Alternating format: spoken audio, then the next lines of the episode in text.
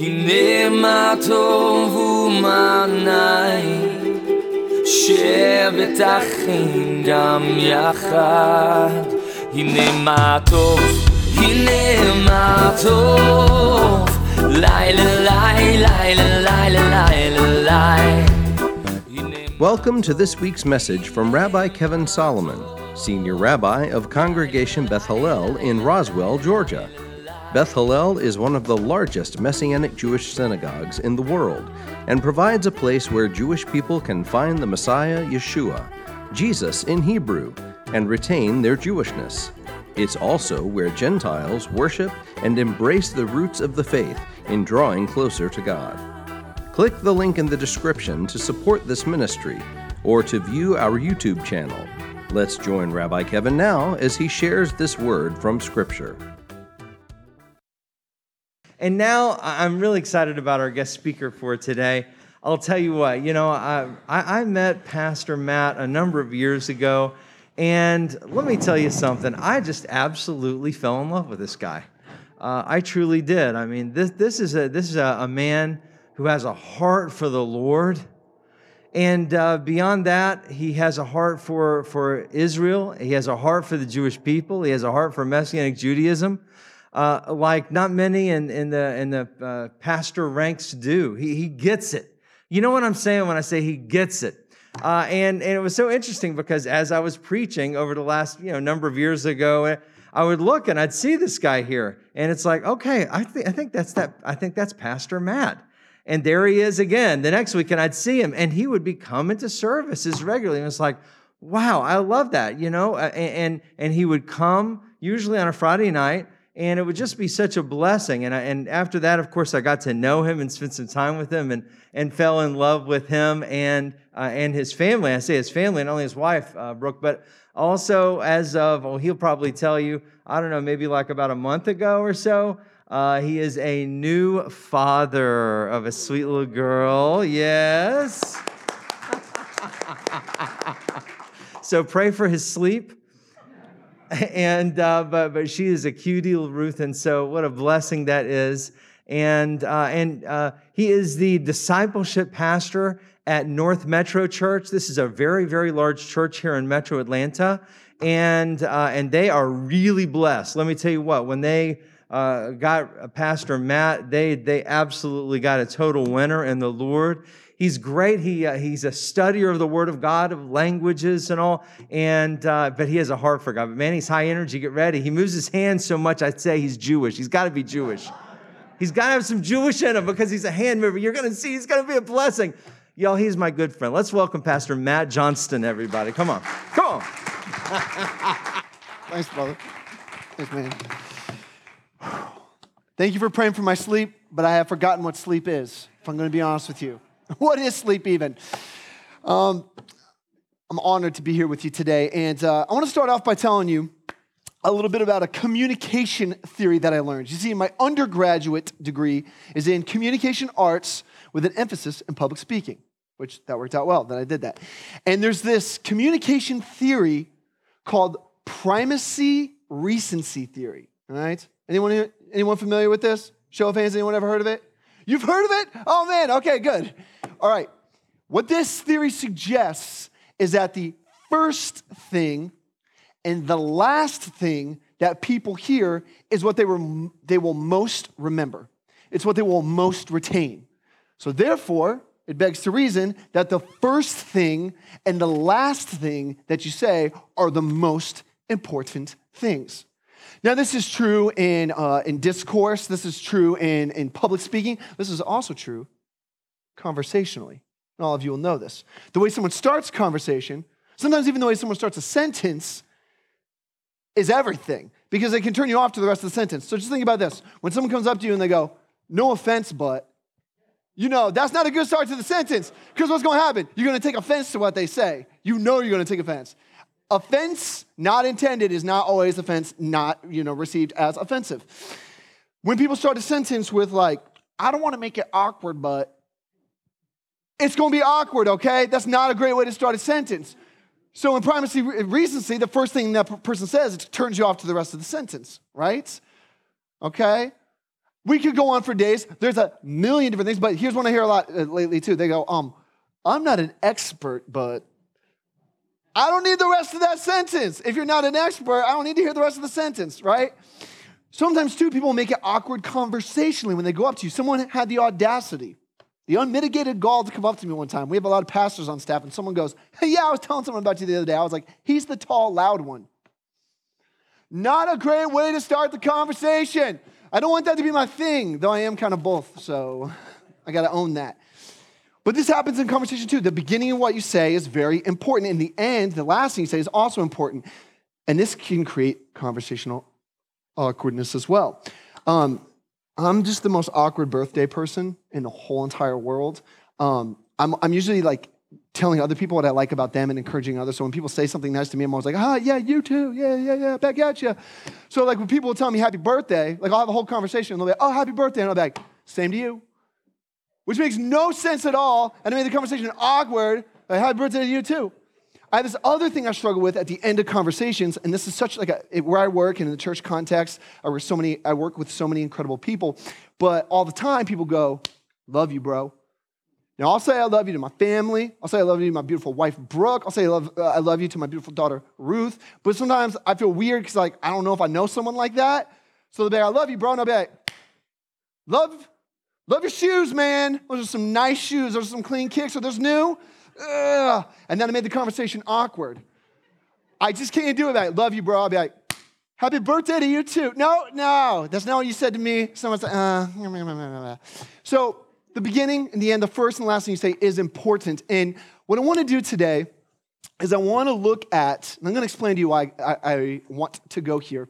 We're going to look at one of the letters from the Brit Hadashah that Rabbi Shaul wrote to the church, to the gathering of believers, the followers of Yeshua in Rome. And what I want to look at particularly is the first thing Rabbi Shaul writes and the last thing Rabbi Shaul writes, because that is going to be important. It's going to bookend this letter to the followers of Yeshua in Rome. And here's what I want you to take away. And I love when people talk back in in a service, in a gathering. I love when people talk back. It's engaging. I get to talk to you, and you get to talk back to me. And so here's what we're going to learn about. Here's what Rabbi Shaul is going to write. He's going to write er, about, and he's going to express gratitude and encouragement.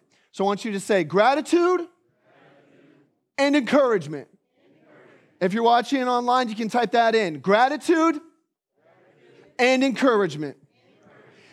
Rabbi Shaul is, is going to lead with that. That's going to be the first thing, and it's going to be the last thing. And the two are going to mirror each other and hold this work together. And perhaps you're wondering why, if this guy's visiting, like, why would he not teach from like the Tanakh or something like that? And, and quite frankly, I love teaching from the Tanakh. I love Old Testament. I love Hebrew. I'll get at that more later.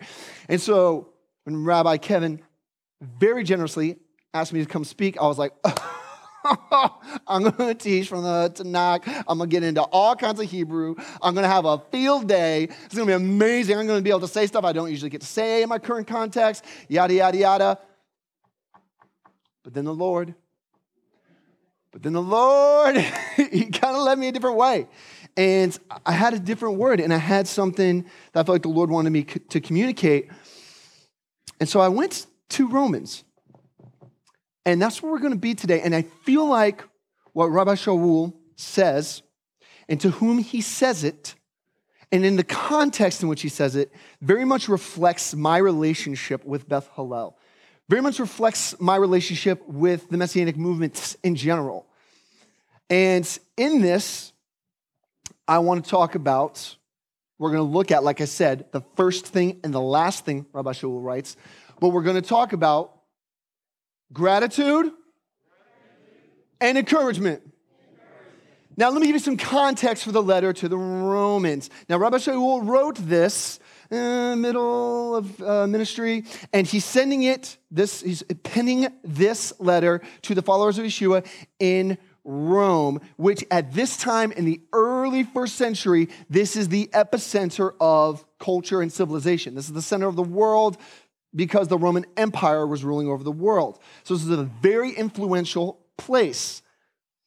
Now, the earliest gatherings of followers of Yeshua were Jewish because they always were. And as someone who works in the uh, Protestant tradition, I am keenly aware of that, that that doesn't always get articulated and espoused. They were Jewish. Jesus' disciples, or Yeshua's disciples were Jewish. Where did Rabbi Shaul always go first when he visited a town? The synagogue. It's, it's painfully obvious in, in Acts. I don't see how you, not, how you don't see it in the book of Acts. And so they were, they were Jewish, but here's what happens in Rome in the early first century. Emperor Claudius comes to power, and he, in a fit of rage, some historians think over his wife stepping out on him, in rage, he expels Jewish people from Rome. And so they're, they're kicked out, and there's kind of this movement away. But then, this other emperor comes to power named Nero. Now, young Nero was kind of promising. We hear Nero now, and we're like, yikes. But young Nero was kind of promising. So he became emperor at age 17, and so people were like, okay, well, go check that out again, go see what's going on there. And so these Jewish followers of Yeshua come back, and these gatherings of followers of Yeshua is they're different. Like they're really different. Like if you've ever like left your own town and then came back and be like, I don't even know where am I? Like I don't even recognize this anymore. That's kind of the same effect because here's what happened. As we know, and part of the, the Lord's redemptive plan, many Gentiles became followers of Yeshua. And so what was once this kind of this mixed demographic of Jewish and Gentile followers of Yeshua, well, you take away the Jewish element of that because they were kicked out of Rome. Now when they come back, the culture is different. And so Gentile followers of Yeshua go, uh, you guys still want to be uh, Torah observant? Uh, no, we're not doing that anymore. And the Jewish followers of Yeshua go, uh, why exactly are we not doing that? Oh, specifically, why are we not doing that? That's, that's covenant fidelity. That's obedience to Yeshua. That's actually walking in the footsteps of Yeshua. Why are we not doing that? And then Gentile followers of Yeshua were like, oh, because this, that, and the other. And there was contention and there was division. And people, they had beef over this, as, as, as my culture would say, as, as, as my generation would say. They had beef over this. And they were going back and forth. And so Rabbi Shaul has to write into this hotly contested culture. And what's really interesting is, man, when you read Romans in context, it, it just enlivens the text. And I love when we're able to enliven the text. Rabbi Shaul, who is an emissary to the Gentiles, which I feel like I kind of connect with that. I'm an emissary in my pastoral setting to, to the Gentiles. He sends someone named Phoebe, this woman, to come and read the letter to the Romans. And as she does so, she's reading it to these, the, these Jewish and Gentile groups of followers of Jesus that are meeting in houses. Historians and scholars believe it was about five different houses in Rome.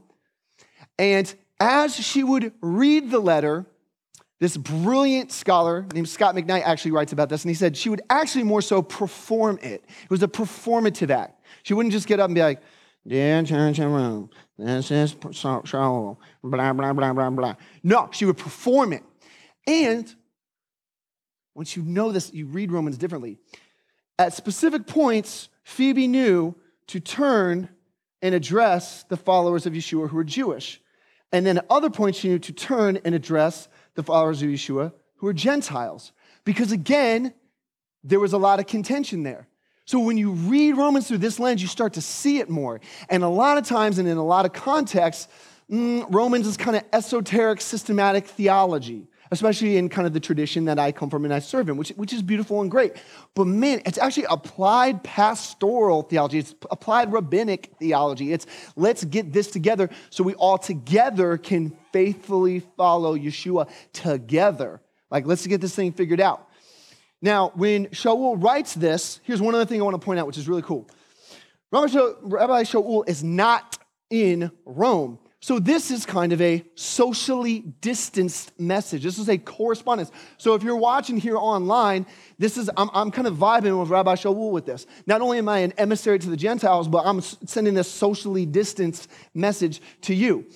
And as Rabbi Shaul is writing to this, these very diverse groups of house gatherings that are committed to following Yeshua, he writes with great affection and love and fidelity. And he name drops 26 different names in Romans. We all have that one friend that name drops people, you know what I'm saying? You're like, we get it, you know people, okay? Well, Rabbi Shaul does this in a redeemed way, in a right way. And he calls people out. We call this, uh, me and my friends call this giving people like a shout out, okay? He's like, shout out to Phoebe. Shout out to uh, uh, Priscilla and Aquila. Shout out to Junia.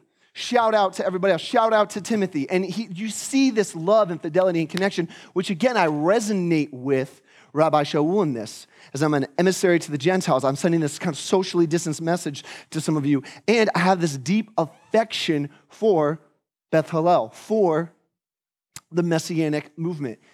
And so, what we're going to do is we're going to open to Romans 1, because remember the first and the last thing. We're going to open to Romans 1. Then at the end, we're going to flip all the way to Romans 16. So, if you have your text with you, you can open to Romans chapter 1. And Real quick, if I can draw your attention to Romans 1 1 through 6. For the sake of time, I'm not going to read it verbatim, but here's what Rabbi Shaul does brilliantly. He gives them what I call the opening crawl to Star Wars, okay? You know, at the beginning of Star Wars, like, dun, dun, dun, dun, dun, dun, dun, and it gives you kind of the backstory. We're like, okay, all right, get it, all right, the Empire's ruling the guy, okay, got it, got it, good. And he's giving them like the whole backstory of what the Lord has done in the Tanakh, in the, in the, in the Old Testament, and then all throughout redemptive history, culminating in Yeshua. And, he, and Rabbi Shaul, he waxes eloquent about the atoning death and victorious resurrection of Yeshua and the implications of that. And he brilliantly ties Yeshua to David from the Old Testament because he talks about the seed of David, and this is just a continuity moving on. And this is what we find ourselves. This is the stream we find ourselves in. This is the story, this is the unfolding of redemptive history we find ourselves in.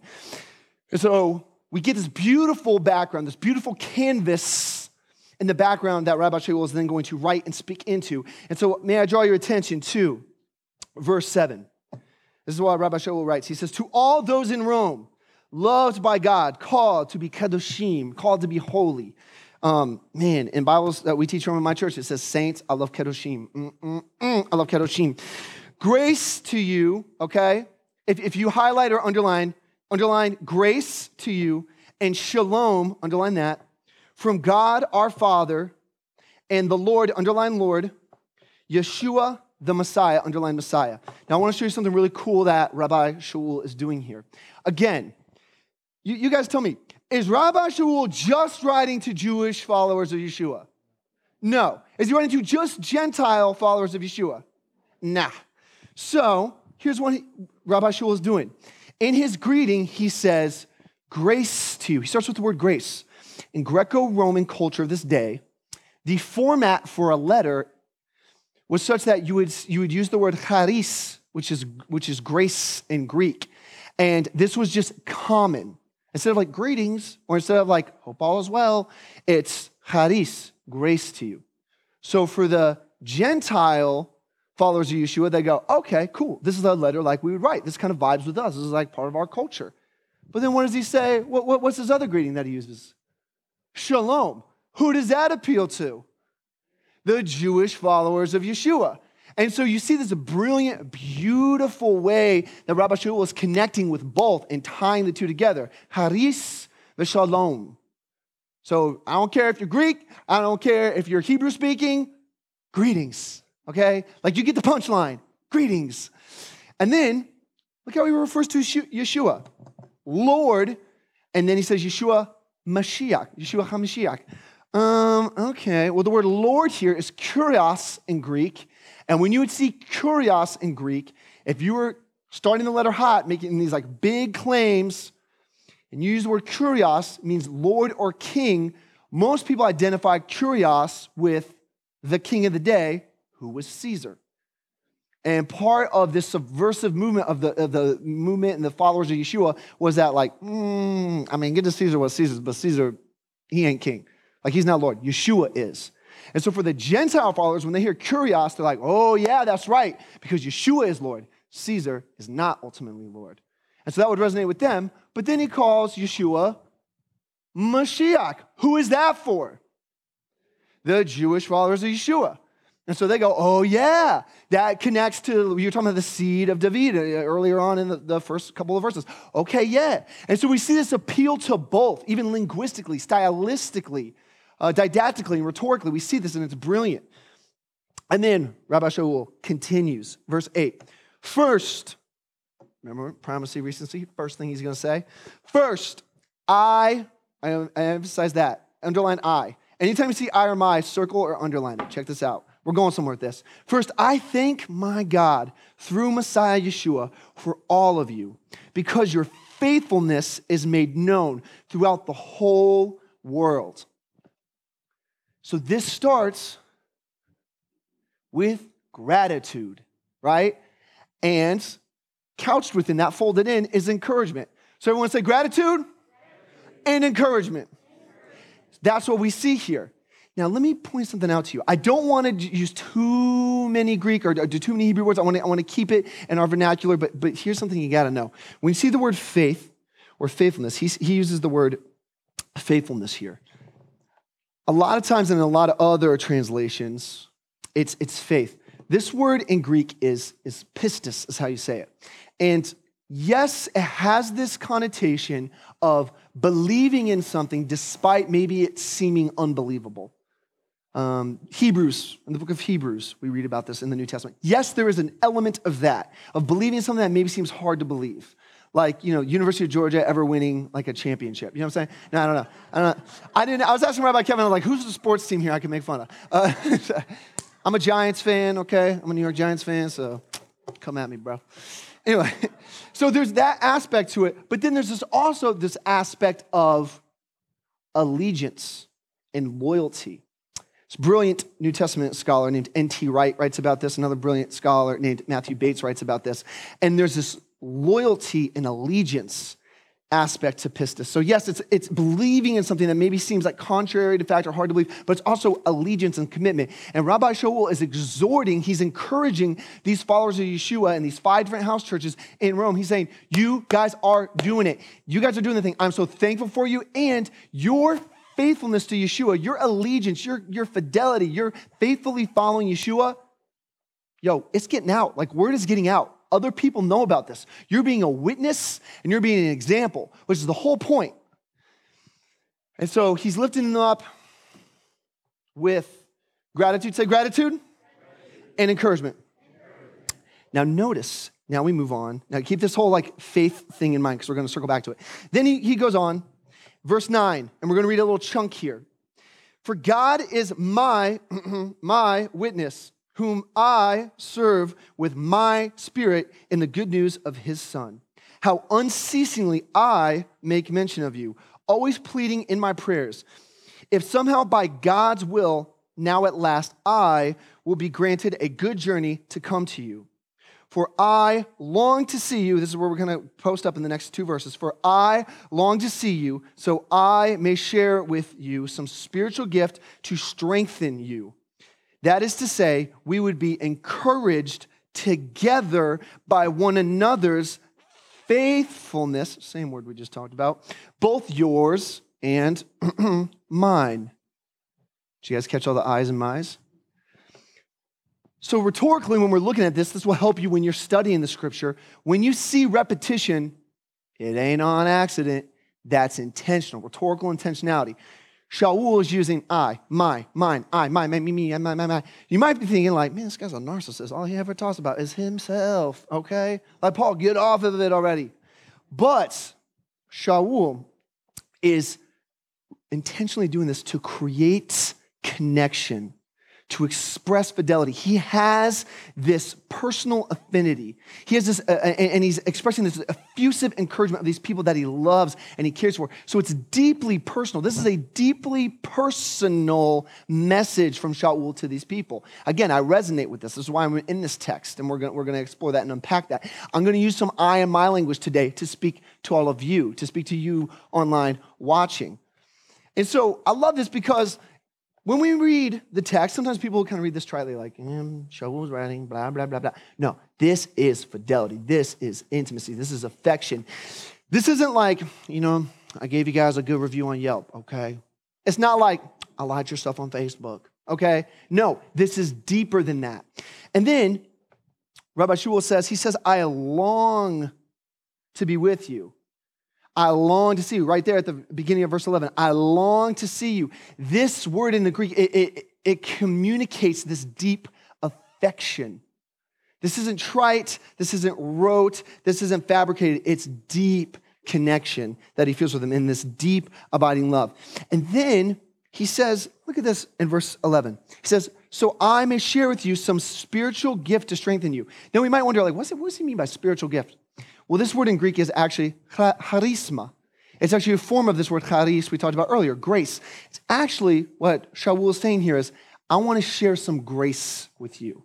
That's what he's saying to this audience. I want to share some grace with you. I want to give you something good. And this is a gift that I'm going to give you. It's an encouragement I'm going to give you. And then look what he says. He says, to strengthen you. This is the point. He wants to give them a good word, give them some grace that it will strengthen them.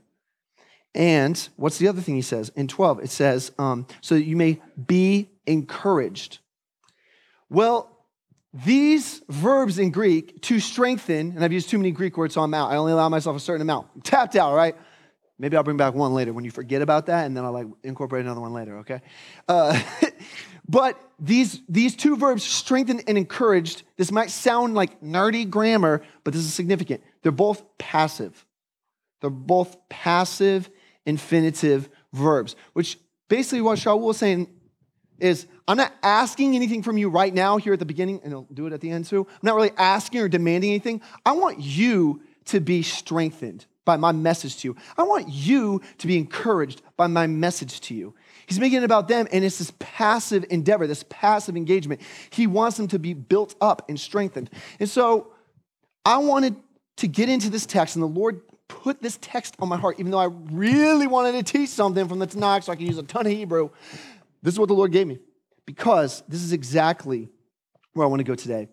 This speaks the same sentiment that I would like to speak to all of you. This expresses the same affection that I would like to articulate to all of you and all of you watching online tonight. And I want you to passively receive this. In, uh, in my church world, what happens a lot of times is, um, depending on the speaker, depending on the day, people will shout down the preacher, okay? They're like, yeah, go ahead, like, say more, da da da da da, right? There's different things you say. You shout down the pastor. Today, this pastor wants to shout you down. And that's what I'm here to do tonight. I want to shout you down, and I want to, I want to give you a, a charisma. I want to give you a, a gift of grace tonight. I want to give you, I want to strengthen you in your resolve tonight. I want to encourage you. And in fact, I'm already going to break my rule. The, the word for encourage here is parakaleo, which means to come alongside and speak a good word to. And that is what I want to do here tonight. And so, by means of doing that, I want to tell you my story. I want to tell you my background of engagement with the Messianic movement and specifically with its beautiful, wonderful expression here at Beth Hallel. So, can I story tell for just a second? Can I story tell for just a second? So, I was born in 1987. No, we're not going to go back that far back. Sorry, we're not going to go that far back. Um, but when I was a, a, little kid, I was really, really into the Bible, and I was very, um, I was very inundated by all New Testament stuff. All New Testament, right? Church I went to was just New Testament, New Testament, New Testament. Memorize Romans, memorize John, yada yada yada. Well, then I started getting kind of curious where I'm like, how can we never, ever teach from the Old Testament? Like, no denominational church I went to ever did that. So I was like, this is weird. Then I went to college, and my mentor, this incredibly brilliant professor, was a boss at Old Testament and Tanakh studies. He taught me Hebrew, he taught me like, eat, oh man, like he just broke up the Tanakh in, li- in little bits and kind of like baby birded it to me. And I loved every bit of it. In fact, he even gave me the opportunity after I took three years of Hebrew, he let me teach Hebrew as an undergraduate. I fell in love with it. Fell in love with the Tanakh. And I'm like, how can we never talk about this? I, I, like, how come people don't know about the Torah, the Nevi'im, and the Ketuvim? How come I never knew that? I grew up in church my whole life. Why didn't I know about that? And during this time when I was in college, I found out that there was this gathering of people, and people um, they called it a Messianic Jewish congregation. And I was like, I don't know what that is. But my mentor, my professor, he's like, oh, it's great. I go and teach Hebrew there sometimes. Sometimes I'll teach there. And I'm like, oh, that sounds amazing. So I'll go check it out. And it was awesome. and there was a rabbi there named Rabbi Jeremy. And uh, cool sidebar story: he actually he was a Jewish man, not a follower of Yeshua, and he was in a, a like an Easter pageant, Easter drama thing, and he was playing Yeshua. He's like, I don't know, I'll take a check. Like, I don't care. Like, whatever. I don't need to believe in him or whatever. He was on the cross, right? And he said he had this incredible like vision and movement, and he's like, I need to follow Yeshua. He was Messiah, right? Cool side story. Anyway, so he became a Messianic Jewish rabbi. I attended there, loved it. Thought it was awesome. Intrigued me. I was like, ooh, they do liturgies here. This is amazing. Ooh, they speak Hebrew here. Love it. So then, even in post, I moved away from this place where I went to college. Uh, even in my postgraduate days, I was a nerd for the Old Testament because, like, the summer I graduated, I'd go to coffee shops because I had nothing else to do, and I read through Kohelet, Ecclesiastes, and I would just translate it from the Hebrew. Loved it, loved it, loved it. Translate, translate, ma, ma, ma. loved it.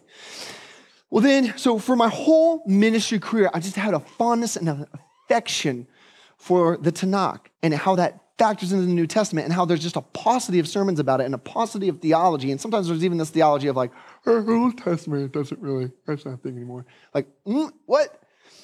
So that kind of brings me to uh, a couple years ago. I, uh, I was working at a church out in Paulding County, not the church I work at now, and I was going through a very very, very difficult season. And uh, it was a difficult season in ministry because I was trying to figure some things out. I also was trying to find, like, I didn't feel like I fit in at my seminary, which is Presbyterian. I didn't really theologically fit in at my church at the time, which was Methodist.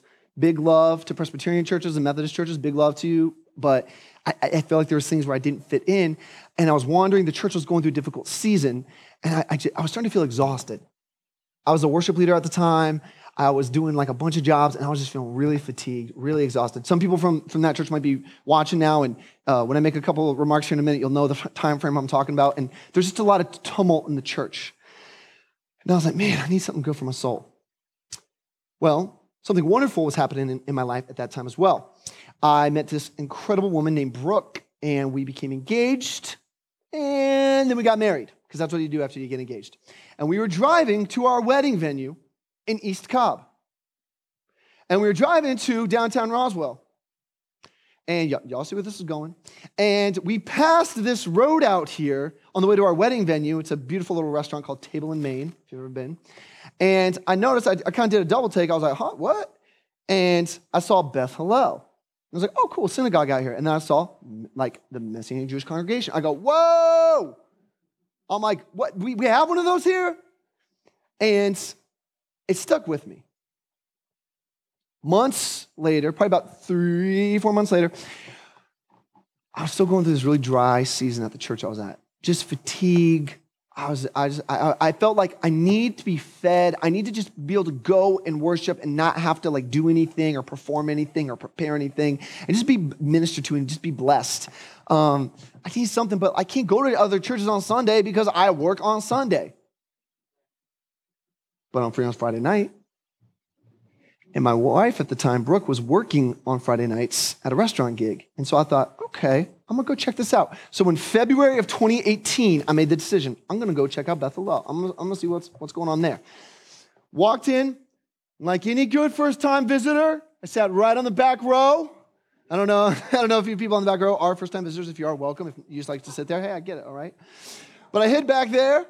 I brought my Hebrew Bible with me, brought my Tanakh with me, and I was like, let's get it. And I was a little pensive. I didn't know what to expect, and I loved every minute of it. And when the Hebrew came on the screen, I was like, yo, I know some of that.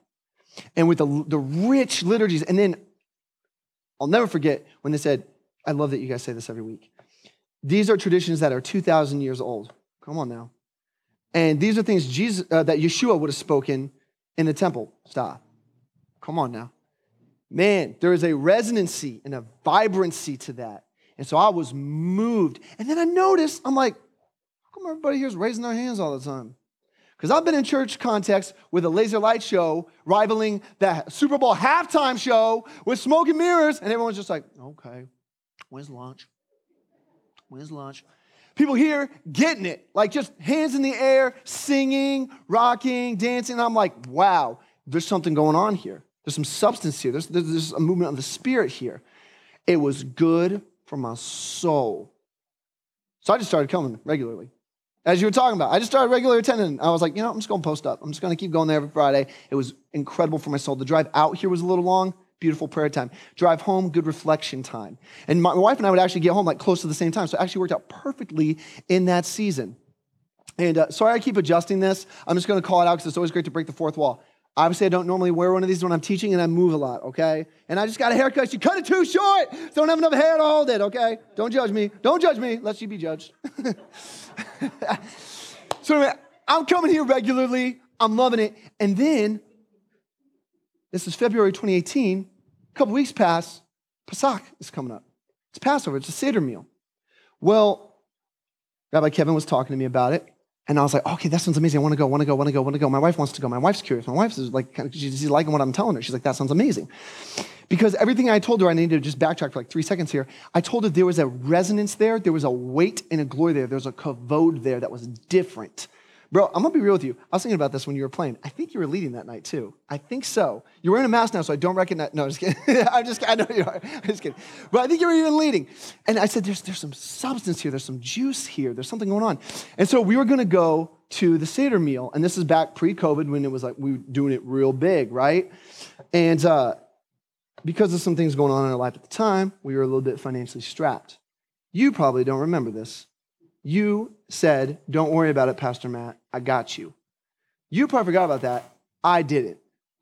And so my wife and I were able to go, and we sat around a table with a bunch of complete strangers, um, different age demographics than us. Loved it. Incredibly kind. They gave us a charisma, a little gift of grace, and welcomed us in kindness. And, and my wife and I felt strengthened in that time in our faith. We felt uh, encouraged, like you, you, like y'all came alongside us and, and were speaking a good word. And we saw Passover, we saw Passover completely differently.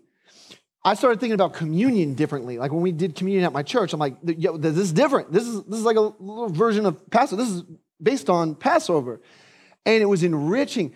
Then we were like, okay, let's go to Rosh Hashanah, and that was an amazing experience as well.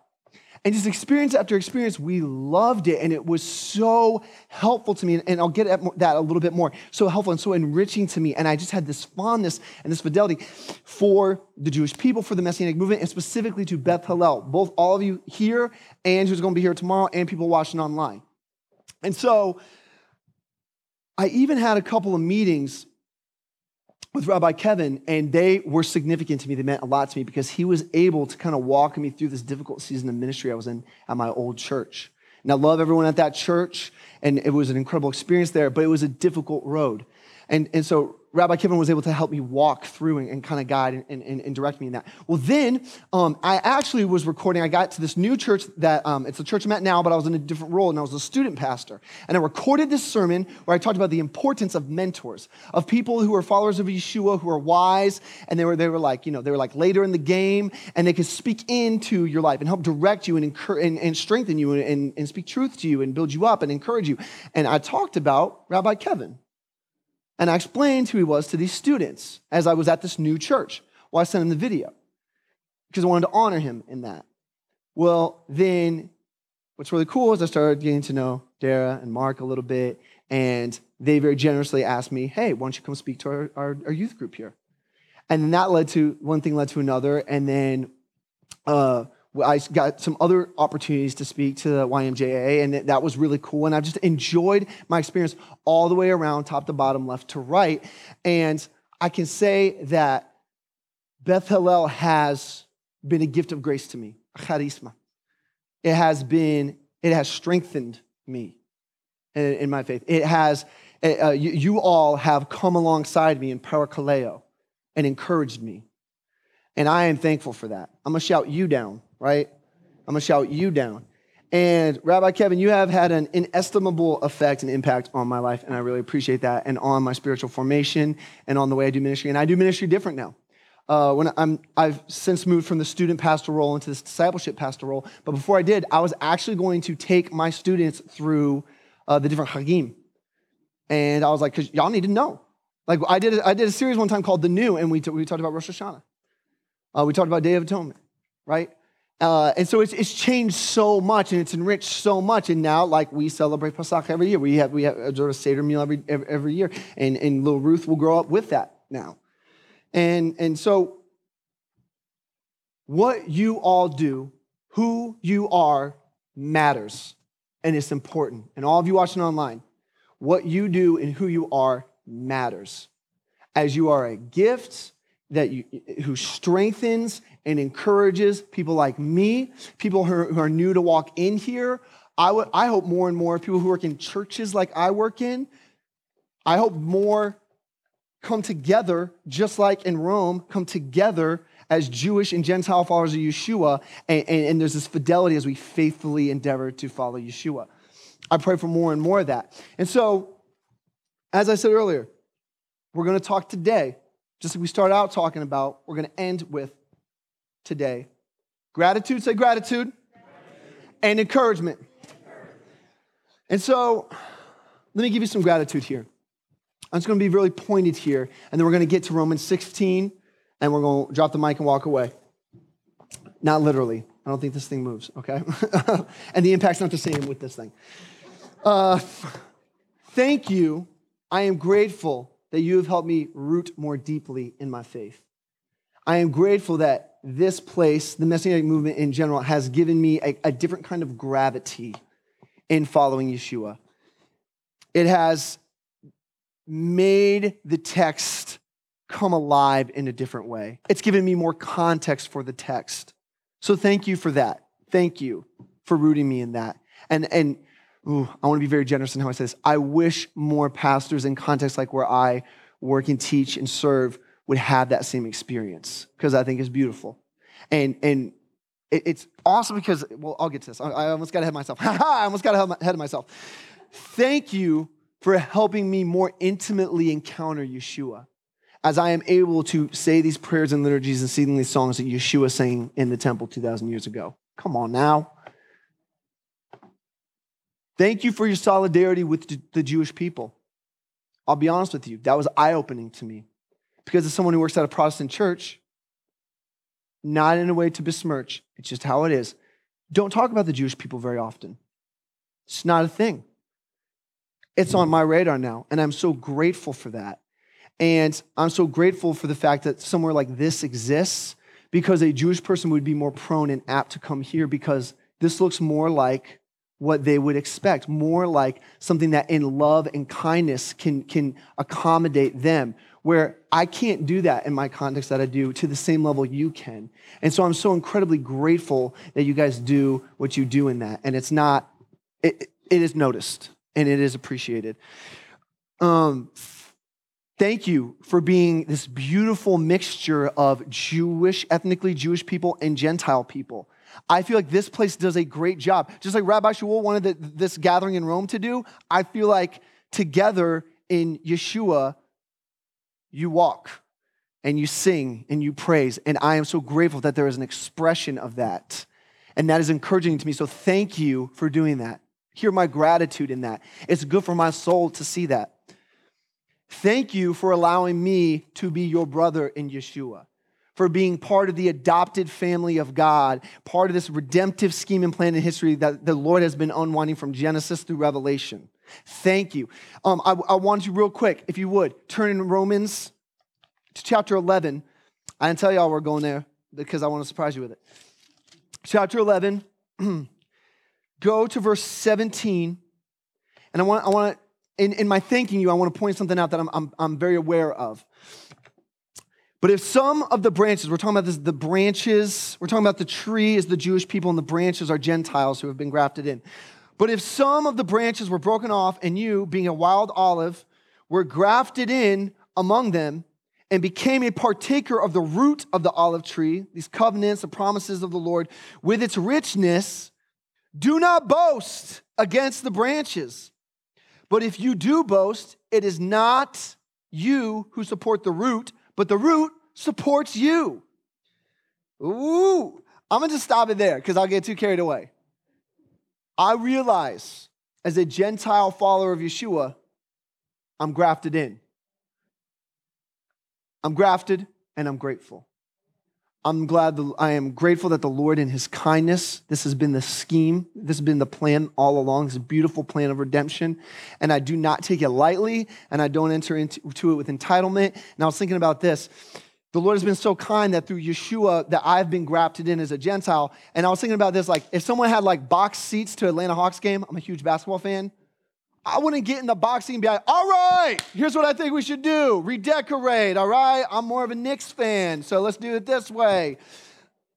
No, I'm gonna sit in that box seat in gratitude and say, thank you. And so I think that should be true of, of someone like that, that. You know, that is true of me. I am grateful that I get to be grafted in, and I realize that. And the Lord in His kindness has done that. And so know that moving forward, you have a brother in Yeshua with me. You have an ally in Yeshua with me.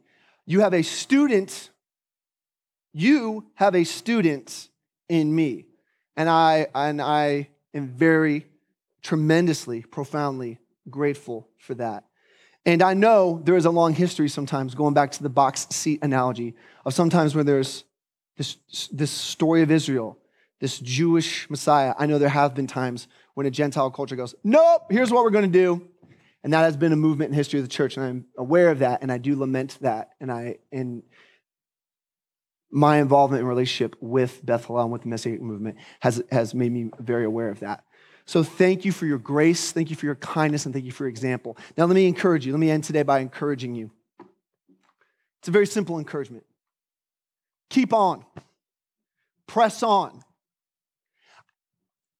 Uh, is it just me, or has this year been really hard?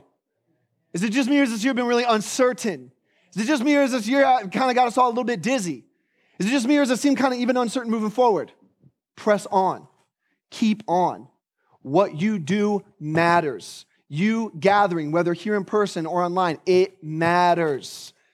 You committing to this congregation, to together, Jewish and Gentile, faithfully pledging our allegiance and our identity to, to Yeshua, that matters. That's important. Press on, keep on in that and I want to read as encouragement. Before we get to Romans 16, I want to read this from Isaiah. I heard a song this morning and this was in it, and I was like, oh, I got to read that. I got to read that. Isaiah 40, 39. or sorry, 40, 31. Gotcha. But they who wait for Adonai will renew their strength. They will soar up with wings as eagles. They will run and not grow weary. They will walk and not grow faint. And I want you to hear that and be encouraged by that today. Keep on, press on. Who you are and what you do matters. And so let's end with Romans 16. That will end, again, primacy, recency. Rabbi Shaul is, opens the letter a certain way, talking about a certain kind of thing. And we see this gratitude, say gratitude, and encouragement. We see here in chapter 16, we see gratitude and encouragement. Let's read 16, verse 25. Now to the one. This is like this brilliant wrap up. It's like if there was a band behind Rabbi Shaul, like the band starts to swell, right? If there's strings, the strings are coming in high, like everything crescendos. And we see this now to the one who is able to strengthen you, strengthen, we talked about that, strengthen you according to my good news and the proclamation of Yeshua the Messiah, the beautiful proclamation of Yeshua the Messiah, according to the revelation of the mystery which has been kept secret for ages, but now is revealed and through the writings of the prophets has been made known to all nations according to the commandment of the eternal God to bring about obedience of faith and commitment and loyalty to Yeshua. To the only wise God through Yeshua the Messiah, to him be the glory forever. Amen. Be encouraged by that. If you're feeling down this week, go read that. If you're feeling down next month, go read that. If you just have nothing to do on a given day and you're bored, go read that. And so as we end our time together, gratitude and encouragement. Thank you for who you are. I'm going to shout you down and continue on in what you do. Let's pray together. Heavenly Father, human Canada. Thank you for your word. We thank you for your beautiful redemptive plan. And thank you that you, um, Yeshua, are all drawing all nations, all tribe and tongue to you. We thank you that you have forgiven us, Yeshua. You have atoned for sin you have taken that into the grave and then uh, rose, and that you rose victoriously. Thank you, Yeshua, that you have called us into resurrected life, that you have called us into new creation, that you have called us to follow you, Yeshua. Thank you for the ongoing way of Yeshua that, that, that, we follow, that we draw in. And thank you that you are continually renewing and restoring all things. May we be a part of that. And may we continually, as followers of, of Yeshua, as Gentile and as Jewish, come together as, in, in distinction, in diversity, but in unity as we follow you, Yeshua. And we place our faith, our belief, and our faith and our allegiance and trust in you. And we pray this in the name of the Father, Son, and Holy Spirit. Amen. Grace and peace.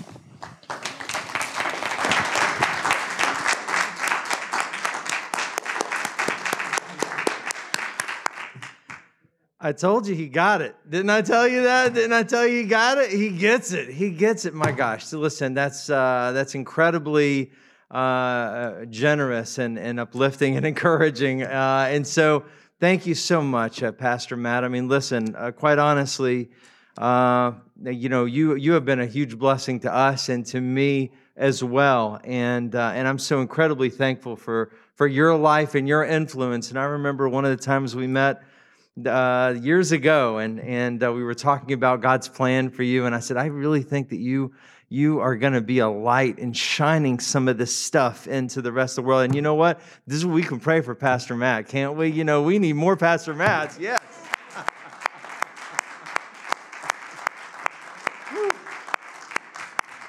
Man, the Lord is using him powerfully at North Metro Church, and, uh, and I'm so grateful to them uh, for bringing him in. And uh, wow, what a blessing he is to that body. Amen. Oh, so thank you so much. Uh, Michael, why don't you come up? And Lord, we thank you. Lord, we just join me. We pray for, for Pastor Matt and Brooke and Ruth. Lord, please bless them and their family. Uh, God, and, and I pray Genesis 12 3 uh, for this man, that you will bless him because he has blessed us. So please bless him and his life, his family, his church body. I pray blessings upon them, Lord God, and I thank you for them. And I thank you for this word that has been uplifting and encouraging to us. Uh, and uh, and I, I thank you, Lord, for, for keeping on, keeping on, Lord. B'Shem Yeshua. Amen. Thank you for listening to this week's message from Rabbi Kevin. Please like, subscribe, and share this link with a friend. We would be grateful to receive your tax deductible gift to further the good news of Messiah Yeshua. To make a contribution, please click on the PayPal link in the description. Also, to view our regular services, click the link in the description for our YouTube channel. If you would like more information about Yeshua the Messiah, or how you can become part of our Beth Hallel family, please visit our website at www.bethhallel.org. That's B E T H H A L L E L dot O R G. Or call 770 641 3000. If you are in the metro Atlanta area, please visit us for an Erev Shabbat service, Friday nights at 8 o'clock, or Shabbat services Saturday mornings at 11. God bless and shalom.